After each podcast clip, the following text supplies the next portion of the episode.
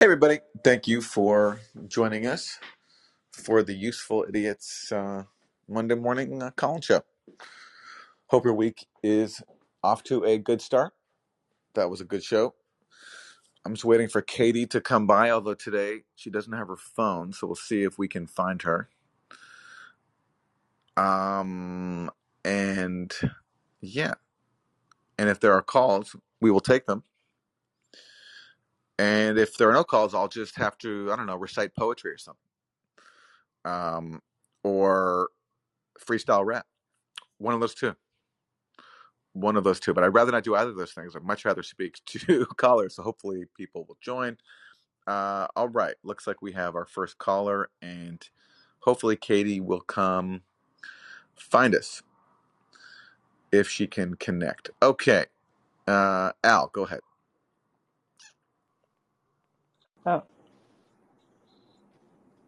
Hi there. hi.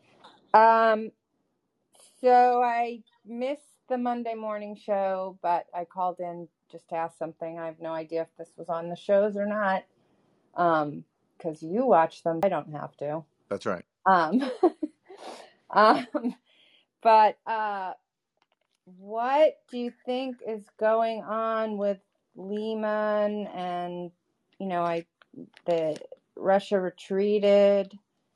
Um, And what's going on on with Bakhmut? I haven't seen anything about that, you know, changing hands or anything. So, uh, was there anything about kind of expecting with the 300,000 more troops from Russia, some kind of drive that's not happening or? Yeah. Well, on the Sunday shows, hmm H.R. McMaster, who was Trump's national security advisor, said that this is all a big sign of Russia collapsing and that this could mark the beginning of the end for Russia into Ukraine. And uh, look, you know, it's not my area of expertise. Some people say that Liman did not have the strategic significance that, you know, people like McMaster are saying that it does for Russia. But um, it is true that, you know, Russia has annexed territory that it doesn't even totally control yet. And so does that mean it's going to take back that territory or is it just going to like re- like revise its annexation to like you know no longer annex certain parts that it can't it can't take over so i i think a lot remains to be seen Right, right. It's, uh, I was hoping that there'd be a quick or end to this, you know? I me mean, I too really want fewer people to die. yes yeah but that's not you know no there's just no there, there's no sign of any kind of push towards that right now there's no i mean recently there was a prisoner swap hmm between Ukraine and Russia. That's really the only sign of any kind of engagement among anybody, and that was brokered by Saudi Arabia. But aside from that, in terms of like some sort of effort to stop the fighting, there's I don't see anything going on. And certainly, whoever blew up the Nord Stream two pipeline, I think, made the possibility of a ceasefire that much more difficult because the pipelines were Russia's, you know, main form of um, incentives to to the rest of Europe to say, look, uh, you have this energy crisis, we have natural gas. All we have to do is turn these pipeline, like, uh, uh, is turn these pipes back on, and and uh, and we can solve your problem. And you know, so let's make some sort of accommodation. But blowing up the pipeline takes care of that if you want to extend the war. right, right. Everyone's, it, well, it seems like the West is in for extending it, but it's not clear. I mean, I thought, I thought maybe Russia would make a quick end to it. I mean, people would die, but not as many as if it goes on for, you know, a year or more. But Yeah, well, look, unfortunately, I think we're in for a very tough winter. I think that's yeah, just the sad, the sad yeah. truth. Okay, um, thanks for the call. Thanks. Go ahead. Hey, Katie. Yeah, I I just was wondering what you think about the conscription. Don't you think that's a sign that Russia has no intent to end the conflict? I think it's a sign that uh, Russia did not succeed in its first phase and needs to call up more troops. I, I think Russia wants to win. I think this has become existential for Russia. So I see them calling up more troops as a sign that they that they really want to win and are willing to, you know, pour a lot more resources into it. Yeah, it's just too bad that they want to keep dragging it out. It is too bad. It is too bad. It'd be great to have peace. But that's not where we're at. Yeah. What do you think about that, though, Katie?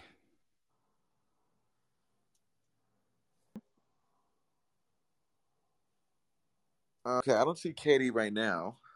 Huh. Okay. Uh, yeah, did you see where uh, Reuters had to take down a tweet that basically just mimicked what TASS said about the annexation? Say it again. Did Reuters put out a tweet that mimicked what?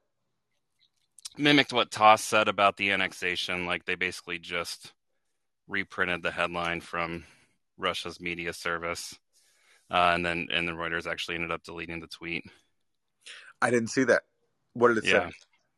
Uh, it just said, you know, like uh, Russian refer- referendums pass, you know, without any uh, actual commentary on, or sorry, not commentary, but actual any uh, actual extension of of what actually had happened.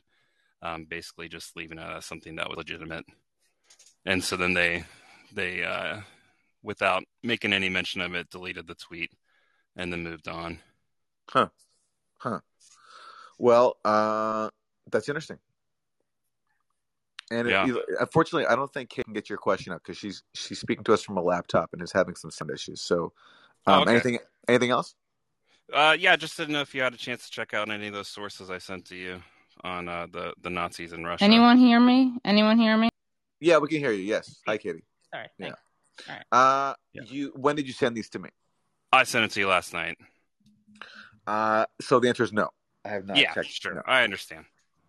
Yeah. Uh, but thank you. Thanks for Yeah. the call. Yeah, you definitely want to make sure you look into that because I think that would be a good good piece for the Grayzone. And and what is the story? It's about Nazis inside of Russia. Yeah, and also oh right, okay. Oh, you called in. You called into uh, to my To your show show last night. Okay, I see. Right. Yeah, yeah, yeah, yeah, yeah, yeah. yeah. yes, Um, and, and you put the links in the chat, right? yeah. I actually I also uh, DM'd them to you on on Callin. Okay. Thank you. Thank you. I will check those out. So thank Yeah. you. Awesome, thank you. All right. Uh, Mark. Oh, Tyler. Oh. Hi, good morning. Um, Good morning. morning. Just wanted to say, first of all, Aaron, that uh, as a Vancouverite, we're very proud of you and we love Gabor. So just to get that out of the way. No, thanks. You're welcome. And also, thanks for uh, Katie's courage, even though it got her fired from the Hill. But we really Thank you. appreciate her sacrifice. Thanks, Katie. Can you make me Uh, an honorary Vancouverite because of it? of course, easy Thank you. Yeah, you're welcome. Um, sorry, just pivoting a little bit more towards what seems like to be an attack on the middle class and the whole transfer of wealth push from middle class to upper class. Um, as we, for many obvious reasons, obviously COVID was a big push towards that. And now the interest rate hikes aren't really to attack inflation. Um, a lot of financial expert analysts, analysts that are saying it's not going to really do much to inflation. All it's doing is just gutting anyone, eh, gutting homeowners to basically have to sell their homes in mass sometime next year to rich property owner. Um, you know, the upper class that bought up real estate every time we have a crisis. Um, this seems to be like uh, we're heading to uh, very rough economic times next year, and I wonder if you guys can get your crystal balls out and see if that could have any impact on changing the direction of who's running the governments around the world. The only spin-off to that question is it seems like there's been a lot of WEF control oppositions, so kind of like right-wing opposition that appears to be, you know, anti-globalist, anti-establishment, but at the end of the day, they're working for the same puppet master. Um, the latest conservative candidate um, from Canada is a prime example of that. Um, thanks, guys. These are the kind of questions that you know, Kitty and I have gotten, and um, I don't think this is really our wheelhouse. I, I think, I, I, Kitty, I hope you don't mind me speaking for you. I just this is not really we you know I don't particularly focus on economics. It's and things like the WEF. I just don't. I haven't really read up on. I, I like I see it, it discussed in the way it's criticized, but I don't. It's not really my area of expertise. But obviously, yeah, in, in general, there are a lot of sort of like fake right wing populists uh, that uh, you know will exploit you know cultural issues, but when it comes to economics and the working class, they're just the same as the neoliberals or the, or the globalists, as some people call them. And uh, in terms of of don't un- love that term. eh, eh, yeah, I don't use it. I try to use not use the term globalist. It sounds a little. Oh, Uh, gosh, reminds me. Uh, what's his name? Alex Jones. Yeah, I'm a little anti-Semitic. Yeah, but um, but uh, in terms of unrest, I mean, look, just look at the nor- look at the like callous indifference from Antony Blinken toward people around the world, especially in Europe, who are going to suffer even more now because they've because someone's bombed the source of, of cheap Russian gas, uh, and when you you know when when when you have someone calling a you know destruction of a pipeline a tremendous str- strategic opportunity when for millions of Europeans it means like a colder winter, more job losses, factories shuttering, um, higher energy bills. I, I think that's the kind of thing that does, you know, raise the the possibility of of protests, and you know, especially when winter hits and if there's energy rationing. I mean, imagine that if people have to ration energy in the in the cold winter because of some border dispute over like which part of the Ukraine belongs to Russia and which part belongs to Ukraine, and this is a dispute going back many, many years. It's are people gonna abide that? I I doubt it personally. Sounds good. Well, thanks, guys. Uh, have a great week. Love you. Thank you. Thanks, Thanks, you too. Okay, Radical is up next.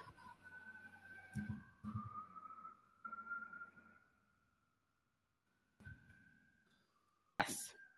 Okay. Um, yeah. Thank you both for what you do. Uh, Katie, um, I'm definitely with you. Thank Um, you. I've been fired for standing up for the right thing before, and um, it sucks, but um, I'm glad you have so much support, and I hope it uh, really increases your uh, attention on the internet. Thank Uh, you.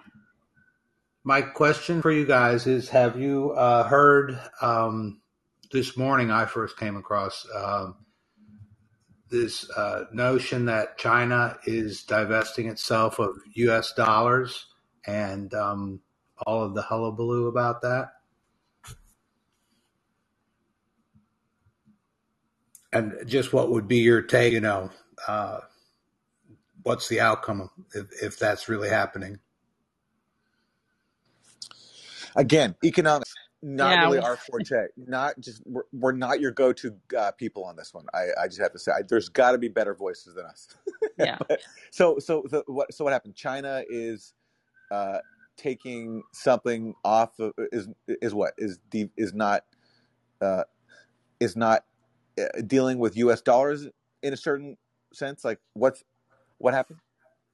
Yeah, I guess that's uh, what what the uh, talk was, um, and you know, I, I can't say that I've validated the source or anything, but uh, an, another related issue would be um, the outcry uh, and and the actual um, protests that are going on all over Europe, which of course they're not showing us in the Western media Mm. um, uh, you know, against the the war, and even you know, flat out against NATO. There's signs people saying, you know, uh, leave NATO and so forth in multiple countries. Yeah. So f- look on the currency stuff in China. I I just we're not going to be able to give you anything. Uh, um, worthwhile, I think, and someone like We could pre- pretend, but We we, could we respect yeah. you too too much. Yeah. But it's just I'm so I'm so bad at pretending on the issue because I just have such a Okay, but- well, thanks, but- guys. I guess it's just something for listeners to keep an eye out. For. Yeah, and also you know like someone like Ben Norton really follows this stuff. Michael Hudson. Michael yeah. Hudson. I mean, you know, yeah, absolutely. yeah, yeah. Yeah, But, keep um, up the great work. Thanks a lot. Thank you. And yeah, and look on those protests, Germany apparently had protests in multiple cities. Actually, the day before Nord Stream two uh, and Nord Stream one were bombed, there were protests in German cities, multiple protests, and I saw footage of one city, and there- there's definitely thousands of people there. But you just didn't see that really in the media because you know we're, we're we don't care about uh, citizens of European countries opposing a proxy war and calling for negotiations. That's just that's just not what's interesting right now to our media. But uh, we'll see. We'll see if these protests continue and if the media will continue looking away. Okay, Rich. Hello. Hi there. Hey, how you doing? I, I was. Good, you? I'm. I'm always good. Uh, I, well, I guess I'm not always good, but um, one of the concerns I have and what I've seen. Um, I'm from Missouri, and I I have to apologize for Josh Hawley. I didn't vote for him. I don't vote, but um, he has uh, made some that, that uh, is kind of scary because there's a good chance that the Republicans are going to hold the House, and, and I don't. I'm not one of those that think it matters that much, but um, he's talking about uh, giving the Ukrainians the weapons they need, which means flooding the Ukrainians with, with weapons. So it seems like a trap that if we that that we've kind of gotten ourselves into that the Republicans are going to be much more aggressive in uh, funding and financing the war in Ukraine. You know, it's it's uh, I don't know how to even describe it, but um, damned if you do, damned if you don't. Maybe. Yeah, well, what's so funny about that is uh, one of like Democrats' main attack lines is that if Republicans take Congress, then support for Ukraine is in jeopardy, as if somehow that would be a bad thing to stop like pouring billions of dollars into a catastrophic proxy war. Well, meanwhile, I mean, there, I just saw a recent headline where like a like school lunch, like free school lunch programs are ending in Pennsylvania, and so kids are going to have to deal with skipping meals. You know, uh, but uh, but but I think the irony of that fear mongering about uh, Republicans not supporting Ukraine is, I mean, a first of all, it's it's just it's interesting that Democrats would see that as a bad thing uh, to vote average citizens paying for all this, but also I don't think it's true, uh, and I, I'm sure that if Republicans came in, uh, I wouldn't be surprised if they're just as hawkish, if not more hawkish, than than Democrats. And you know, people make this point. I think it's fair that if Donald Trump was in power, waging this proxy war, I don't think you would see some Republicans who are currently opposed to it uh, being opposed to it then. But of course, that's a that's a counter that's a that's a counterfactual. It's a hypothetical, but I you know I think it's a pretty safe bet. Well, like, like and then it get you get to the point where you're seeing um, a no-win scenario. I mean, in terms of stop um, or stopping the, the the aggression. I, I I don't know if they're turning back probably isn't an option at all. But um, does does anybody have any idea where this might end? in uh, terrible nuclear uh, um, warfare or something to that degree. Well, enough people die on one side that that side decides that they can't take it anymore. They just can't go on. I, I think that's what both sides are counting on. You know, NATO has given Ukraine a lot of equipment, and it has made a difference. Uh, Ukraine was in a very bad uh, military uh, state of affairs a few months ago, but you know this huge influx of NATO military equipment, billions of dollars. I mean, that's that did make a difference, and so I think now you know the the NATO side is counting on that they can continue doing that and continue inflicting uh, casualties on the Russian side. And the Russian side is is is is doubling down too, and so I think that at this point, unless someone can, you know, break out of this um, death grip and embrace diplomacy, then we're just headed for a lot more death. Yay! Well, anyway, Yeah. Not the most uplifting news, but All right, Rich. Thank you for the call. Okay, Jonathan. Hey, how are you doing? Hi. good you. Good. I'm going to post. There's an article I put in the chat about how in summer of 2021, a moratorium on the sale of Ukrainian farmland expired 20 years long. And so the joining of NATO would have been a moot point. Would have been a what? is not the end all be all because when we live in a private property world, not a private property country, so if they own the farmland, then everything is theirs. It's sort of a a dollar hegemony. It's a monetary imperialism. And so he's like, oh hell, Putin's like, oh hell no. Uh, what's the point? I'm not going to wait for them to join NATO because they're going to be in NATO by proxy anyway. And so he invades, and like if you want to build uh, one hotel, what do you do? You you apply for five licenses so that the people in the government can pretend like they have jobs and you know have desks and offices with bronze plaques on it, and they get to deny you four of those out of five, and you get the one hotel that you wanted, and everybody gets to look good. Well, he if he wants Donbass and Luhansk, he's going to go for the whole thing. Act like he's going to go for the whole thing. The rest of it will be severed and join NATO anyway, and then he'll get the two provinces that he wanted. And so I guess that's just my sort of prediction. And then to your other callers' points about money, it, yeah, it is. It is a dollar sovereignty thing. Remember the speech that got Gaddafi killed was about divestment from the dollar. That's what they cannot allow. That's why Bitcoin is a problem. That's why countries that allow their citizens to pay their tax liability in Bitcoin is a problem.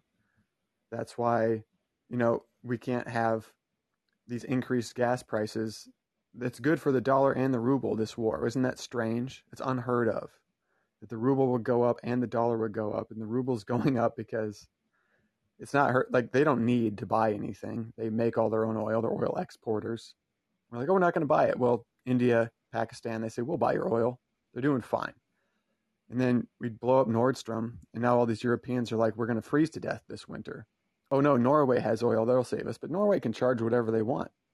The price goes up, and what do they pay? They paid in dollars. So that's good for the dollar because almost all these oil transactions all over the world happen in dollars.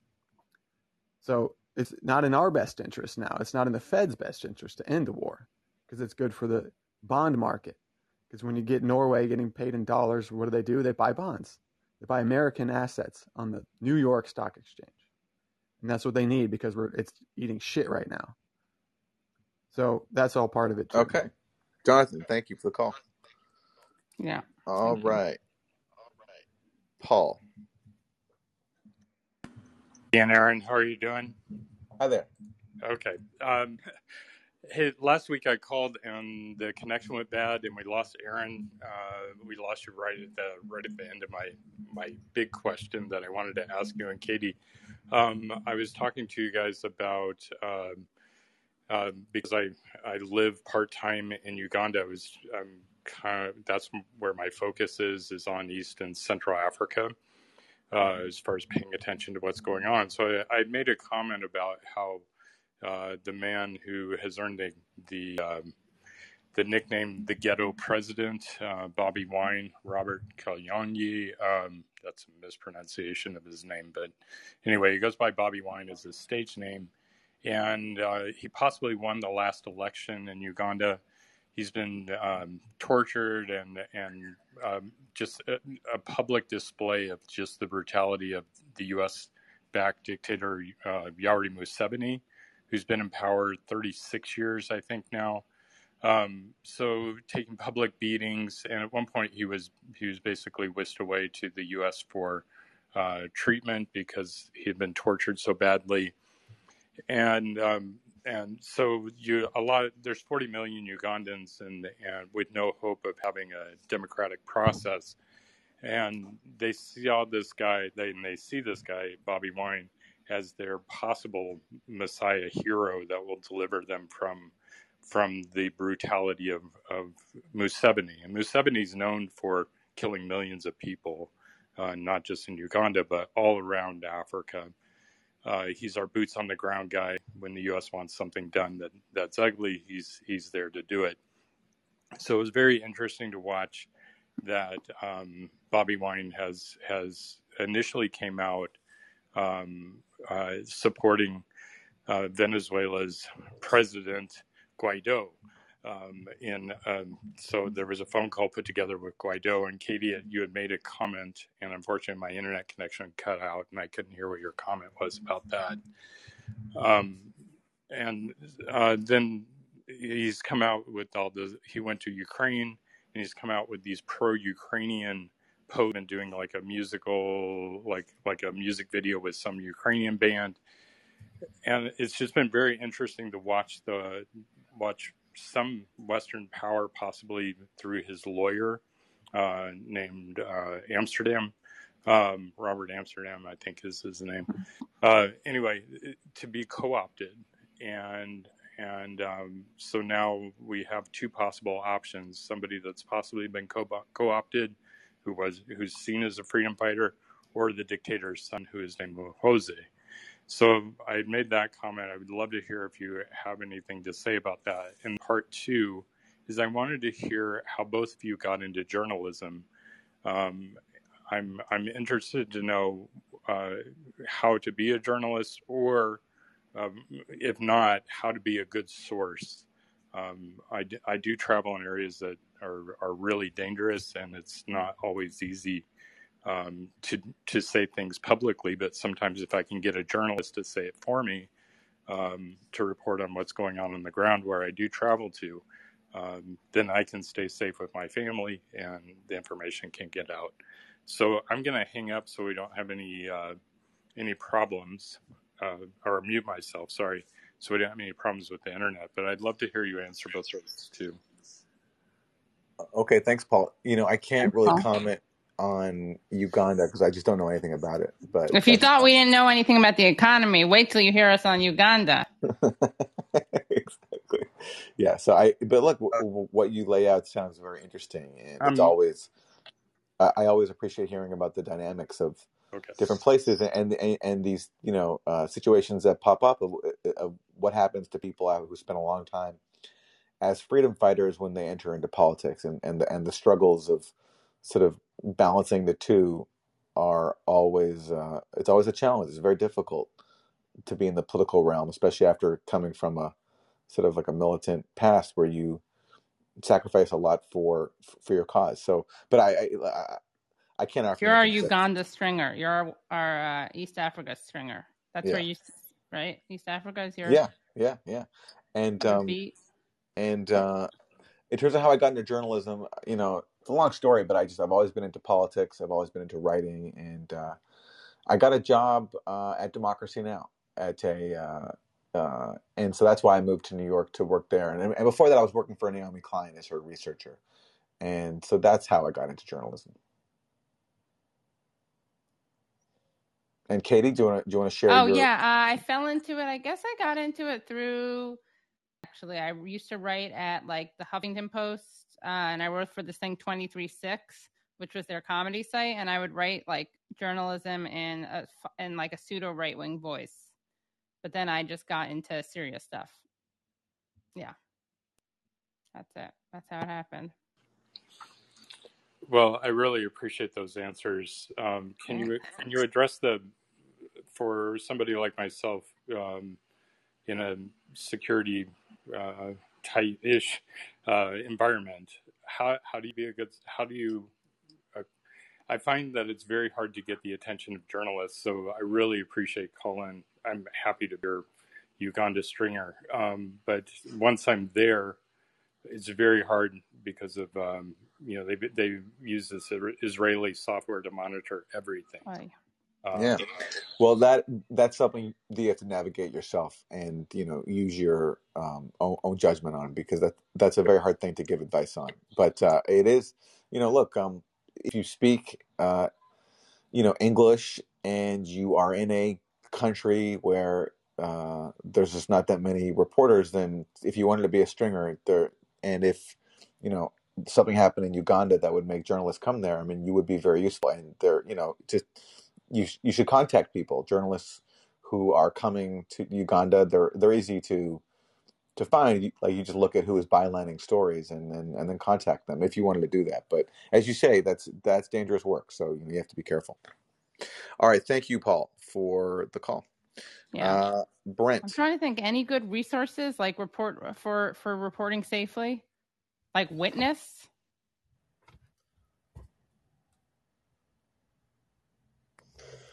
I don't know. Yeah, I don't know. I don't know. Um, yeah, I'm not sure. Hi, um, can you hear me? Yes. So I just want to first say off. Uh, first want to say that what happened to Katie is absolutely ridiculous. Like it's just Thank you. unbelievable that um they would treat her that way. So th- that leads to my next question. So um, have you guys found like talking about Israel, like if I don't know if you guys any of you are Jewish, but have you found that talking about Israel's the war crimes they have committed in the past and making if, you were to make compare Israel to like to what Russia did and make the comparisons, would you be considered an anti would people call you anti-Semite or a traitor or Yeah, any of this that is interesting. Yeah, it's interesting. So the I am Jewish. Um, I'll let Oh, Aaron okay. reveal whether he's Jewish. But spoiler alert, yes. Um, which makes it so that I'm called like a self-loathing Jew instead of an anti-Semite, which gives me a Oh. little bit more wiggle room. But even that, as you can see, doesn't um, doesn't protect you. And in fact, I'm just putting in a link to my YouTube page, youtube.com slash the Katie Halper Show, because I just put in the comments, because this Tuesday night at 7 p.m., I'm going to be interviewing Norman Finkelstein, who is a uh, a, a political scientist who's been censored and uh, blackballed by academia, basically. And I bring that up. He's also Jewish, and he's the son of uh, Holocaust survivors. And he uh, is going to be talking about comparing Russia, and uh, he's going to be comparing Russia and Israel. Oh wow. So yeah, you definitely are a little bit protected, but not really. I mean, if you're Jewish, you just get to be. I think it's a little bit less damning to be called a self-loathing Jew than it is to be called an anti-Semite. and by Okay, the way, if you see the video that I made, I mentioned that I'm Jewish because I say that I could go, I could move to Israel today and move wherever I want and work wherever I want. Um, so could Jake Tapper and Jonathan Greenblatt, but um, Rashida Tlaib and a Palestinian like Rashida Tlaib couldn't even go to her family home in what's now Israel. Um, and I do sign off my video, uh, Lashana Tova, which is basically happy holidays because it's, uh, it was, which one was it already? Rosh Hashanah, now it's Yom Kippur, or the other way around. As you can tell, I'm not very observant. Wow, Katie, your faith is really is really devout. You know which one it is? yeah, yeah, it was it was Rosh Which is Hashanah. first? It was Rosh Hashanah, Rosh Hashanah. Okay, uh, now it's Yom Kippur. Yeah. and then yeah, this week it's it's uh, Yom it's Yom Kippur. Uh, Atonement. Atonement. Very Jewish holiday.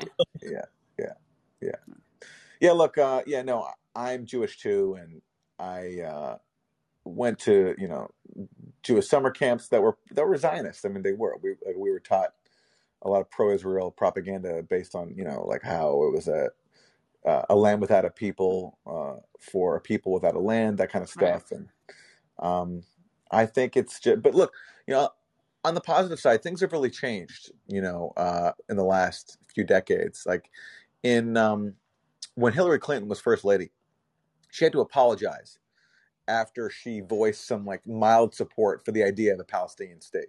She literally had to say she was sorry for that. Now, though, you know, you wouldn't have to apologize for that. And of course, you know, the idea of a Palestinian state is such a joke anyway at this point, given that Israel gobbles up whatever land it wants to. But the point is, what I'm saying is that things have gotten better. I mean, the people leading the way have been organized um, solidarity activists with Palestine in the uh, in North America and Europe and around the world, and, and they've changed the conversation. They made it a lot more difficult to silence people who speak out. And but of course, as we can see with Katie's case, there the powers of censorship and McCarthyism are still are still there, and um, it, it, it's too bad. And I think uh, you know Katie made a very um, brave stand in in calling it out. And it's just too bad that we even have to be in that position because you know why shouldn't we talk about anything? You know, like nothing's off limits, especially something as as just horrific as Israel Palestine. It just it's it's all just so obvious, you know. Right. Aaron, did you tweet out this, by the way, that we're live now? I Just did, to- yeah, I okay, did. awesome. Did. Guys, if you're watching this, listening to this, make sure you tweet this out, Facebook it out. Get people in here. We want them in the room. All right, Brent. Anything else? Yeah, um so so if we criticize you, I don't know, you guys don't talk about Yemen a lot. I don't know why that is. Um maybe you do. I, I probably don't watch enough, but what's going on in Yemen? Like at the same time as the, as the Russia-Ukraine invasion, the U.S. was involved in in Yemen, and maybe not to the same ex- they weren't physically invading Yemen, but they they were doing some pretty horrific stuff over there as well. Um, is it hard to cover uh, those type of stories, or are you, do you get censored here in the U.S. for that? Or No, no, no, no, no. No. I, I've done a lot of stuff on Yemen, and yeah, you're right. Look, the U.S. sponsored that war. In fact, Saudi Arabia, before launching it, came to the White House and asked Obama for his blessing. And you know the way if you if you interview Obama officials, like I, I've interviewed a few of them, or at least one of them, Robert Malley, uh, who was a, uh, a top advisor to Obama on the Middle East. And Malley's line was, you know, we really didn't want to, we didn't want to, and we didn't foresee that Saudi Arabia would be so brutal, but we kind of had to because we were trying to get the Iran nuclear deal reached, and we needed to mollify Saudi Arabia in some way. Uh, which oh, of course, which of course they didn't. I mean, they could have told, told Saudi Arabia to, you know, uh, pack their bags and go home. Uh, but so that's how they've spun it. And yeah, look, and, then it escalated uh, and it turned into the world's worst humanitarian crisis. And of course, you know, all the you know chest thumping about sovereignty and stopping genocide that we hear about in uh, in Ukraine, of course, was completely absent when it comes to Yemen, which where, where Saudi Arabia was far more brutal and deadly than Russia has been. I mean, that's just that's just not even uh, debatable. In fact, recently the New York Times quoted some or cited some White House officials saying that saying that they were baffled at how Putin has avoided escalating the war and has avoided targeting civilian infrastructure, unlike what you know, say the U.S. did in Iraq or what Saudi Arabia did in Yemen. So right now, though, there has been a truce going on for a while, for a few months, but it just expired in Yemen. And so that means you know, war could resume. I don't know. Um, I haven't looked into it too much, but you know, Yemen has been quiet in the media, not just because of Ukraine, but because of a truce, and that truce has expired. So it'll be, you know, very interesting to see what happens next. okay. All right. Um, I guess that's it. Um, thank you for what you guys do. Thank you. Thank you. And Thank yeah, you. I've talked about Yemen on my show as well, um, on the Katie Halper show. Okay, So so y- yeah, that's good. So you guys are talking about things that the other media. they- I've never heard the word Yemen uttered out of any the media's mouth ever. And I and and like I, I spoke with I was eating at a Yemen restaurant in Brooklyn, and this guy he's he he talked about the, the horrors of Yemen. Yet I ate at a, a, Ukrainian restaurant in in uh, Manhattan, and people there's like uh, Right. Ukrainian flags everywhere. But in, in the Yemen restaurant, they have to have the U.S. flag as well, and it it just shows to me that people aren't very supportive of criticizing the U.S. Basically, it's a obviously the U.S.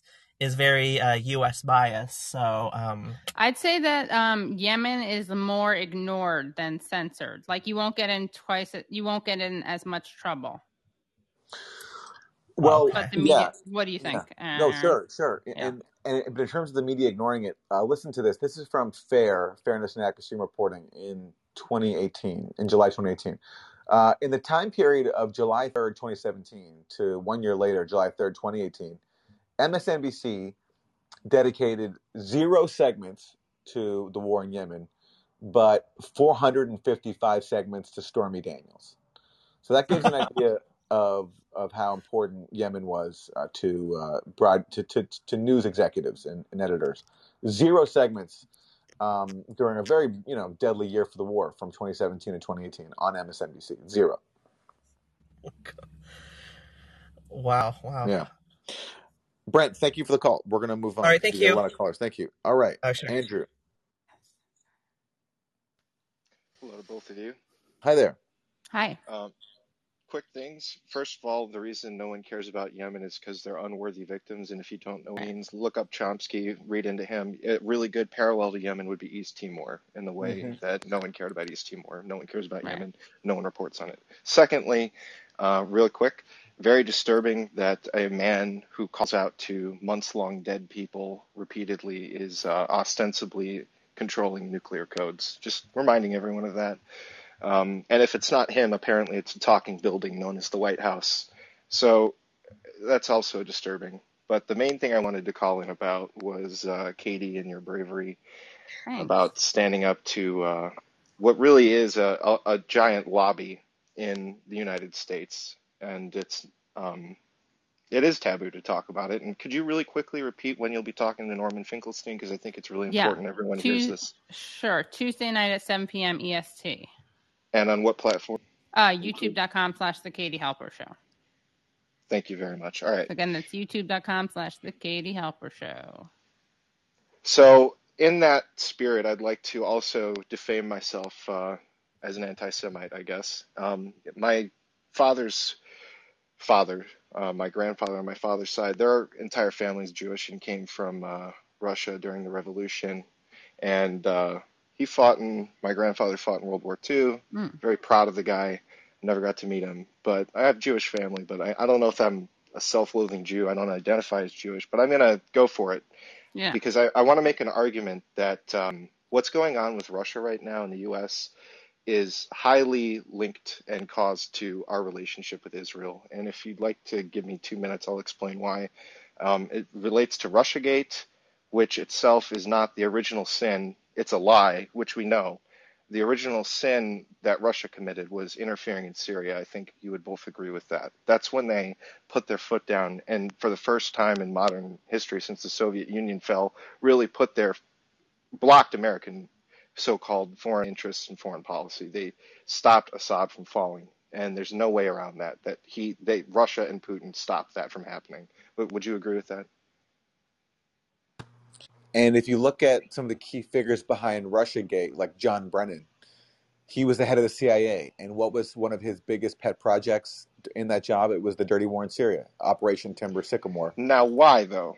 Why? What is it about Syria? What what what national American interest did we Well, have? it's funny. It, it's funny in, in terms of a national American interest. Uh, you can go to um, the reporting of Seymour Hersh, and I think it was that article in called "The Realignment," which is such an important article, which which actually basically this was I think came out in 2007, and it basically predicted the dirty war in Syria, which broke out in 2011, where he said that the Bush administration is realigning, you know, U.S. policy to basically side with uh, Sunni militants in the Middle East to go after Iran and its allies, its main allies being Hezbollah uh, and Syria. And um, so that, and Hersh reported in the article that you know Syria, I believe he, it was in this article that he reported this. Somewhere I've read him uh, report this that Syria was giving the Bush administration intelligence that actually helped it capture some Al Qaeda operatives after 9 11. And uh, so Syria, from the point of view of like U.S. national security interests, was actually cooperating. Now, Syria also allowed us to go over into Iraq, and I think uh, there was actually one U.S. official who acknowledged that the reason Syria was doing that was because they were they were hoping that you know if the U.S. was bogged down in Iraq, they wouldn't They would bring be spared. yeah, exactly. Like they wouldn't bring regime change to Syria because you know we know from Wesley Clark that you know uh, Exactly. that Syria was one of the first countries put on the list of governments to overthrow after after 9/11. Now, what And is the uh, commonality of that list, though? All those well, countries. So well, they're all p- countries that are outside led order, and they all act as a deterrent in their own way to U.S. hegemony, and especially in the case of Syria, to U.S. and Israeli hegemony. Syria Exactly. is an ally of and Iran, and it helps act as a transit point for weapons that can arm Hezbollah, which can help Hezbollah resist. And Hezbollah is really the the most successful uh, group that has resisted Israel. It, it actually is a deterrent to Israeli aggression, um, as seen by the fact that, that they forced an Israeli withdrawal from Lebanon in in what in 2000 or around that time. And so. Um, and so, yeah, uh, that I think is the motive is basically undermining a key state that acts as a you know base of resistance against against Israel and against you know it, it it's Israeli it's it's U.S. Uh, overseer But we could uh, never talk about that. We no, of could not. never talk about that, and it's Yeah, because of the, what would happen to Kate. What happened to Katie would happen to anybody that talked about that. And anyone that dares bring up that the fact that the U.S. has this relationship with Israel, where there is, you know, it's it's a Zionist movement, and it doesn't mean Jewish. It means that there's a political movement, and they're Christian, there are Jews, there are Right. atheists, and are there anti is an and there are anti-Zionist Jews too. Of course, and there's some of the most important people, I think, and some of the bravest people that are involved in this entire thing that when they speak up, because they really are going to get it from all sides. They're going to get it from real anti-Semites. They're going to get it from people that are saying they're betrayers. I mean, they're they're invaluable voices, but you can't hear it. You, I mean, look at you, Norman Finkelstein can't speak in American media. So this this Yeah. idea that there is a pervasive infiltration of a, a, a, ideological movement into America, it is it is true, you know, and it, it's it's not about Judaism. It's about a ideological set of interests that relate to a state and our relationship with that state. And it's the only state that gets to have this relationship with us. You want to talk about Russian interference? I Well, mean, listen, Jesus on that point, you know, on that point, I mean, there's a, you know, so if you That's all I recall, if you recall during Russiagate, you know, the obsession was like Trump is controlled by Putin and what are his ties to Russian oligarchs? There's like how many hours and weeks and years were wasted on fantasies about Trump being controlled by Russian oligarchs and you know the Trump family uh, being corrupted by Russian money. I mean, that was a dominant theme. Well, we just got this from Maggie uh, Haberman of the New York Times in her new book about Trump. And she says this this is from uh, a Times book review of Haberman's book. And I didn't know this, or at least if I knew this, I forgot it. Uh, it says this later, Haberman writes Trump accepted a 20 million super PAC contribution from the billionaire Sheldon Adelson to move the U.S. Embassy in Israel from Tel Aviv to Jerusalem. So here you have, at the same time as MSNBC and other BlueAnon pundits are hyperventilating about like Trump being controlled by Russian oligarchs and all these other fantasies. Here's an actual American oligarch buying off Trump with $20 million to a super PAC to get Trump to change U.S. policy and move the embassy from Tel Aviv to Jerusalem, which was a really big deal. You know, it had geopolitical consequences. But of course, nobody cares about that because that's the kind of foreign interference and oligarch money that, you know, these same people fear mongering about Russian interference don't care about because they actually pretty much support the underlying policy, or it's just not useful to their Russiagate narrative, which is their which is their main Uh, concern. It's So it's no coincidence that the same set of people that got us into Iraq is involved with Ukraine. Okay, and it's yeah, again, sure, it's it's they're they're getting a free pass. So thank you yeah. both, and thank you, Katie, for Thank your you, bravery. Aaron. You know who just tweeted uh, tweeted out that we we should tune in, and in case he's listening, uh, journalist Jim Clancy. Okay, all right. Yeah, Well, thank you, uh, Jim Clancy. Yeah. Uh, whoever you are, I don't. Uh, uh, do I know who Jim Clancy is? Oh yeah, you have to. You you've seen him on on on TV, I'm sure. Okay, all right, Yeah. all right. Well, th- thank you, Jim. Uh, we, Yeah. we we appreciate it. Um, and uh, oh Is yeah, it I think CNN. is it Jim Clancy formerly of uh, of CNN? Yeah. Maybe. Yeah. Wow. Okay. Well, thanks, Jim. Uh, okay, Mark. Yeah, CNN. Yeah, it is CNN. Hey, you can you hear me? Yes. Great. Yeah, I think before I I, I hit the hang up button, so that's why you lost me last time. Um, I have a few things I'd like to just uh, uh, say. Uh, first, uh, regarding uh, Lyman, the the village um, that Ukraine uh, just took over because Russia withdrew their 500 man garrison yesterday. Um, these 500 fighters were fighting off, I think, at least 6,000 Ukrainians, and it was for the past few weeks. And from what I've heard, like I follow the Duran and I follow like, uh, you know, Scott Ritter and people like that who seem to know a lot more about the basics, the details of what's going on in this war. And uh, it's uh, Lyman is really not a strategically vital area. And at the moment, Russia pulled these 500 fighters out. Who was, it was kind of like the movie, like you know, the 300 against the Persian army kind of deal. And um, uh, Ukraine had moved a lot of their troops from other parts of the uh, of the line up there, and they were obsessed with taking this village. It's a village of 15,000 people that was deserted, and so it's really um, uh, milita- militarily, it's not really relevant. And at the moment, you know, uh, Russia's bringing in their their um, 300,000 uh, new troops. You know, a lot of the people that were called up in Russia, they they are going to be taking over, you know, things in the other parts of Russia or you know behind. and the, the real troops that are are are trained that are, are currently trained will be the ones that are coming in and and people are expecting Russia basically um, by uh, the middle of December to the middle of January to put an end to this war and um, I'm hoping they're going to take Odessa and uh, at least uh, and uh, places like that that are Russian. Also, I mean, I'm, I'm sure you're aware of the atrocities that the Nazis committed against the uh, protesters in Odessa in 2014, putting them in that that union building and burning them alive. Um, anyway, so that's that's a little bit on on on on the war. As far as the pipeline, um, you know, there's there's Garland Nixon and the Duran both. You know, nobody. I know, uh, um, uh, Aaron, you like to uh, act conservative about the pipeline, but to, I think to any uh, rational observer, it was obviously the United States. I mean, maybe Poland had something to do with it. I mean, but whoever did it, it was you know, the United States was behind it, and we know that the United States had that boat, that that vessel out there very close. I, I forgot the name of it. It's like the Kniev or Knev or something.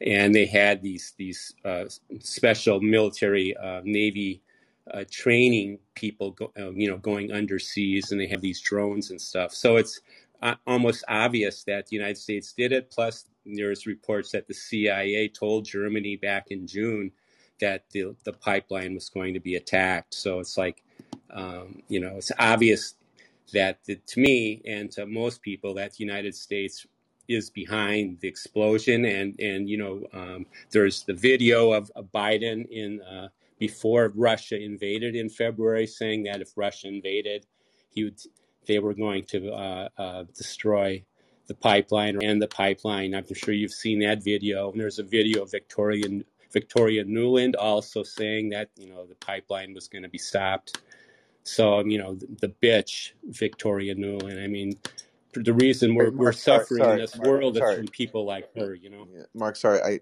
we can't uh, refer to people uh, Okay, with sorry, sorry, sorry, sorry, um, sorry, sorry. And also, if you're going to curse, which we shouldn't, but if you're going to, oh, you know, sorry. use a non-gendered one. That's my yeah, play. But yeah, yeah, yeah, yeah, Oh, okay, yeah, yeah, sorry, sorry. I yeah. mean, I'm 70, so I'm still not, um, okay, that's okay. Okay, I'm. We're So, calling you in, not yeah, calling you out. yeah, you know, and I, and I don't know if you've heard about the, the infamous video of a Ukrainian soldier boiling a, uh, uh, boiling a, uh, uh, Russian head in a, you know, a cauldron.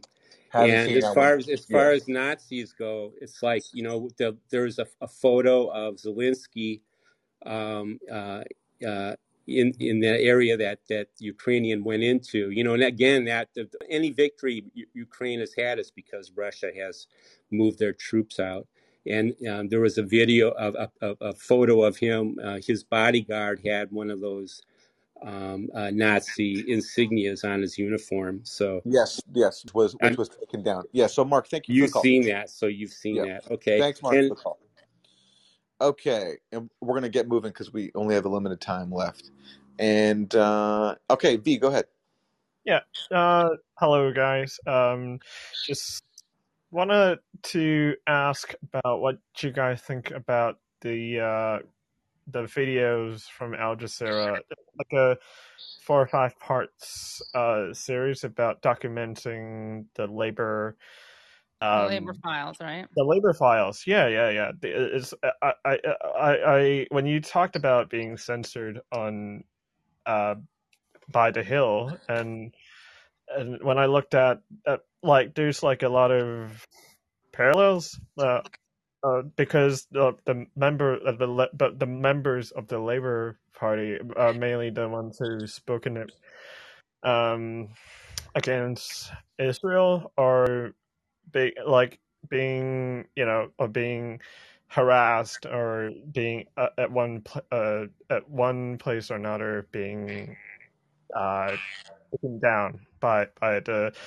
some of the uh, goon of some of the people who are extremely extremely um anti, anti sort of like uh, who hated people who spoken about Palestinian rights and stuff like that. I was just I was just like, what do you guys think of that, that about that? Yeah, I watched some of the labor files. It, it was a bit hard to follow because I, I felt as if you know it, it's just so complicated. There's so many different people in labor and different like branches yeah. of it. But basically, look, it, it just it you know it confirmed exactly what was obvious to me at the time and what I was trying really hard to call out when it was happening. That the whole notion of an anti-Semitism crisis inside labor was a complete scam. It was done mm-hmm. to delegitimize Corbyn and to prevent him from becoming prime minister, which he was very, very close to, only a few thousand votes away. But his own party, him, or members of his own party sabotaged him. And uh, this is not just because Corbyn is, you know, very, a very uh, forceful advocate for Palestinian rights, but also it's because he's just a, you know, an actual progressive uh, with consistent values and wanted to help the British working class and had a real chance of success. And so when you mm-hmm. can't ch- challenge someone's policies, and when there's such a you know a um, power a strong leader and a charismatic leader and someone who gets people on his side you have to turn to smear tactics like this and so this is what they did. They they use anti-semitism. And this labor uh, files documentary by al jazeera it gets a lot of leaked documents. That's how they did it. And you know one example they give is like some jewish member of labor who's in on this scam goes to the home of some elderly ladies. I think even one of them is Jewish, and um, there's a recording of their encounter. And the uh, one of the ladies says to him, "Like, is that Luke? Is that Luke Stranger, or by any chance? I, I don't remember. The, I don't remember the name, but basically, like one okay. of the women says to him, "So, like, which which branch of the party are you from?" Right, and and that's the question that which you hear uh, I think that that was like a BBC yeah. So what he did, what he did, yeah. what, like what this guy did, and then this guy then goes and takes part in this documentary on the BBC about the supposed anti-Semitism, like anti-Semitism crisis in labor. And he's the way he tells the story is that he was uh, out there, whatever, doing research for labor, and someone asked him, "So where are you from?" And the implication was that he was like, you know from Israel or like or you know and had like dual loyalties or something like that when really this was that, just but a, that wasn't actually being asked but uh, that, she, she right. him what branches of the labor party exactly exactly yeah, and they're and they're, yeah. and they're playing like and bbc's playing spooky music as he's telling the story and that's you know and you see that repeated people claiming to be victims of anti-semitism while to, while totally exaggerating what actually happened and that's how they did it and of course, labor is not going to account for it because this scam was, it went very, very deep. But I'm really glad that, look, the people who behind this documentary put a lot of work into it. It's obvious. And um, mm-hmm. it's, a, it's a great window into how devoted people in so called liberal democracies are right. preventing genuine democracy from happening uh, mm-hmm. and sabotaging the best hopes that progressives have for, you know, changing policies and bringing about a more equitable world. They'll go to lengths like fabricating uh, scams like this one. The Corbyn, who's a lifelong anti-racist, is somehow this deep anti-Semite, and there's a huge crisis. And look, like a lot of people bought into it. People who I know, members of, I have family in England, and they would they would tell my mom. I heard the secondhand, but that they were scared Jewish under Corbyn, and it worked. I mean, it was completely ridiculous, but it, it but it worked. Uh, and that's why uh, these people keep winning is because you know propaganda is very powerful and they have the media on their side. Speaking of propaganda, um, I just want to ask about like as you guys know, Liz Truss won the election three three four weeks ago, and then again uh, when they when she and the Treasury Secretary introduced like um, uh, uh, uh, economic, economic policies, which is essentially um, like a huge austerity plan. Uh, the media, at uh, like at the beginning, were lapping up Liz Truss because they, they all thought she was a, a great candidate or something.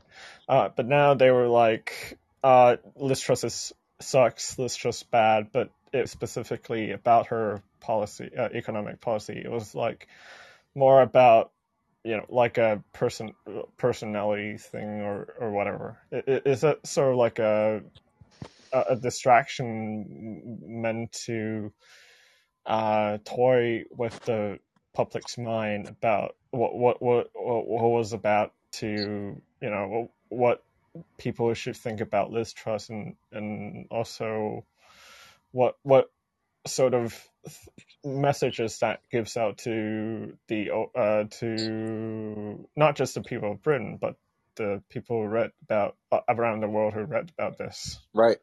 V, thank you for the call. We're going to keep it moving because we only have limited time left. So thank you for the call. Okay, thank Uh, you. and let me actually say, Katie, you know, you know, Jim Clancy, the former CNN correspondent who's listening, I'm remembering now, he actually had a controversy around, surrounding Israel where he was targeted for making some comments that were critical of, of Israel. Right. And so it's, um, and you know, he was a you know senior correspondent for CNN, uh, covering the world for for many decades. And uh, in his case too, I think, if I have it correctly, uh, speaking somewhat critically of Israel led to consequences, kind of like what happened with you. So it's just amazing how this issue is so powerful in media life, and when you don't toe the line, you know, even when you're like a, a global affairs correspondent for CNN, uh, there are consequences. Yep. Okay, Nick. Hi, can you hear me? Yes. Hey, so um after Kim was let go, I started like really digging into the background of what Nexstar has been Yeah. up to. And one of the interesting things that they're doing is they're securitizing their ad um, spots. So when Katie, when you did your uh, radar, you based on their current model, you did that radar on KTLA um, because they're they really want to go to the targeted ad model, and their goal is to kind of be YouTube um, as YouTube, the people who are broadcasting the content to uh, Plex or whatever other app you're using. They want to be the ad uh, editor, filmer. They want to choose what videos the ad gets played on. And they want the entire thing to be clean for advertisers. Because if they're doing targeted ads and I'm a general in the Air Force and they're targeting me, and I'm a I don't know, a general in the Canadian Air Force, and we both watch the same show, but they want us to have different ads.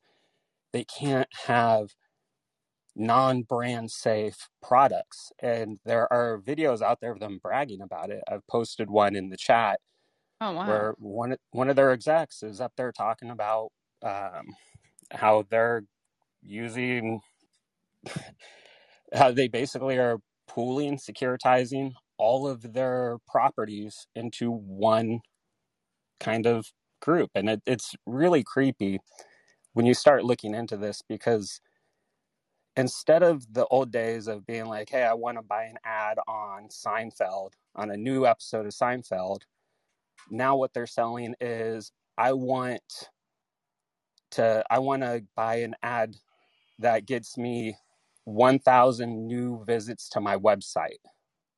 I don't care what it goes out on. And so as a result, the content managers have to kind of make sure that everything is brand safe. And Hmm. so it, it, now that could be an influencing factor in this. Um, but it also could just be that Eh, it, it, it looks like that's not the only reason that this happened. It looks like they have some interesting recent hires, but it's it makes sense as to why the Hill would be shooting themselves in the foot and setting their subscriber numbers back nearly a year because they took some pretty good sized hits when they let Kim go and when they let you go. Mm, And it just right. doesn't make sense as to why they would do that from a business standpoint unless they are trying to securitize and make it so when you buy an ad from Nexstar, you get it on KTLA and you get it on the Hill and you get it on Best Reviews and you get it on, you know, 50 other local networks that might the one specific person watching who they're trying to get to click on a website. Okay, Nick. Thank you Thank for you. Yeah, and I also just that. put in a link to a really good Jacobin piece by Branko Marcetic, where he looks at um, uh, Nexstar's connections to basically the Israel lobby. All right, well, go Hey. Aaron. Hey, Katie. Hi there. Hey, Hi. hey. Um, kind of touching on what uh Andrew was bringing up before, um, in terms of the relationship between U.S. and Israel. I was reading actually, Aaron, a lot of your articles. Ended up um, reading a lot more about what was going on uh, between Israel, Syria, and the U.S. in the kind of between 2000 to to '08. And this wasn't; these weren't articles specifically by you, but um, there's a bunch of examples of the, what looks like the U.S. actually trying to block what could have become uh, peace negotiations or some kind of agreement, like furthering of agreements between Israel and Syria. So I know that's kind of counter to what I think I understand from sort of what Andrew was saying, but um, yeah, No, it's not counter. No, look, there were negotiations between Israel and Bashar al-Assad's father, Hafez al-Assad, uh, to get Israel to return the Golan Heights, which it stole in '67, and they were close to a deal. They were very, very close to a deal. But uh, in the end, I think, uh, well, Netanyahu didn't want to do it, and the Bush administration really ultimately didn't want to do it, even though they were involved in the talks. And it was sabotage because I think they would they would have rather have kept Syria as an enemy um, rather than making peace with it.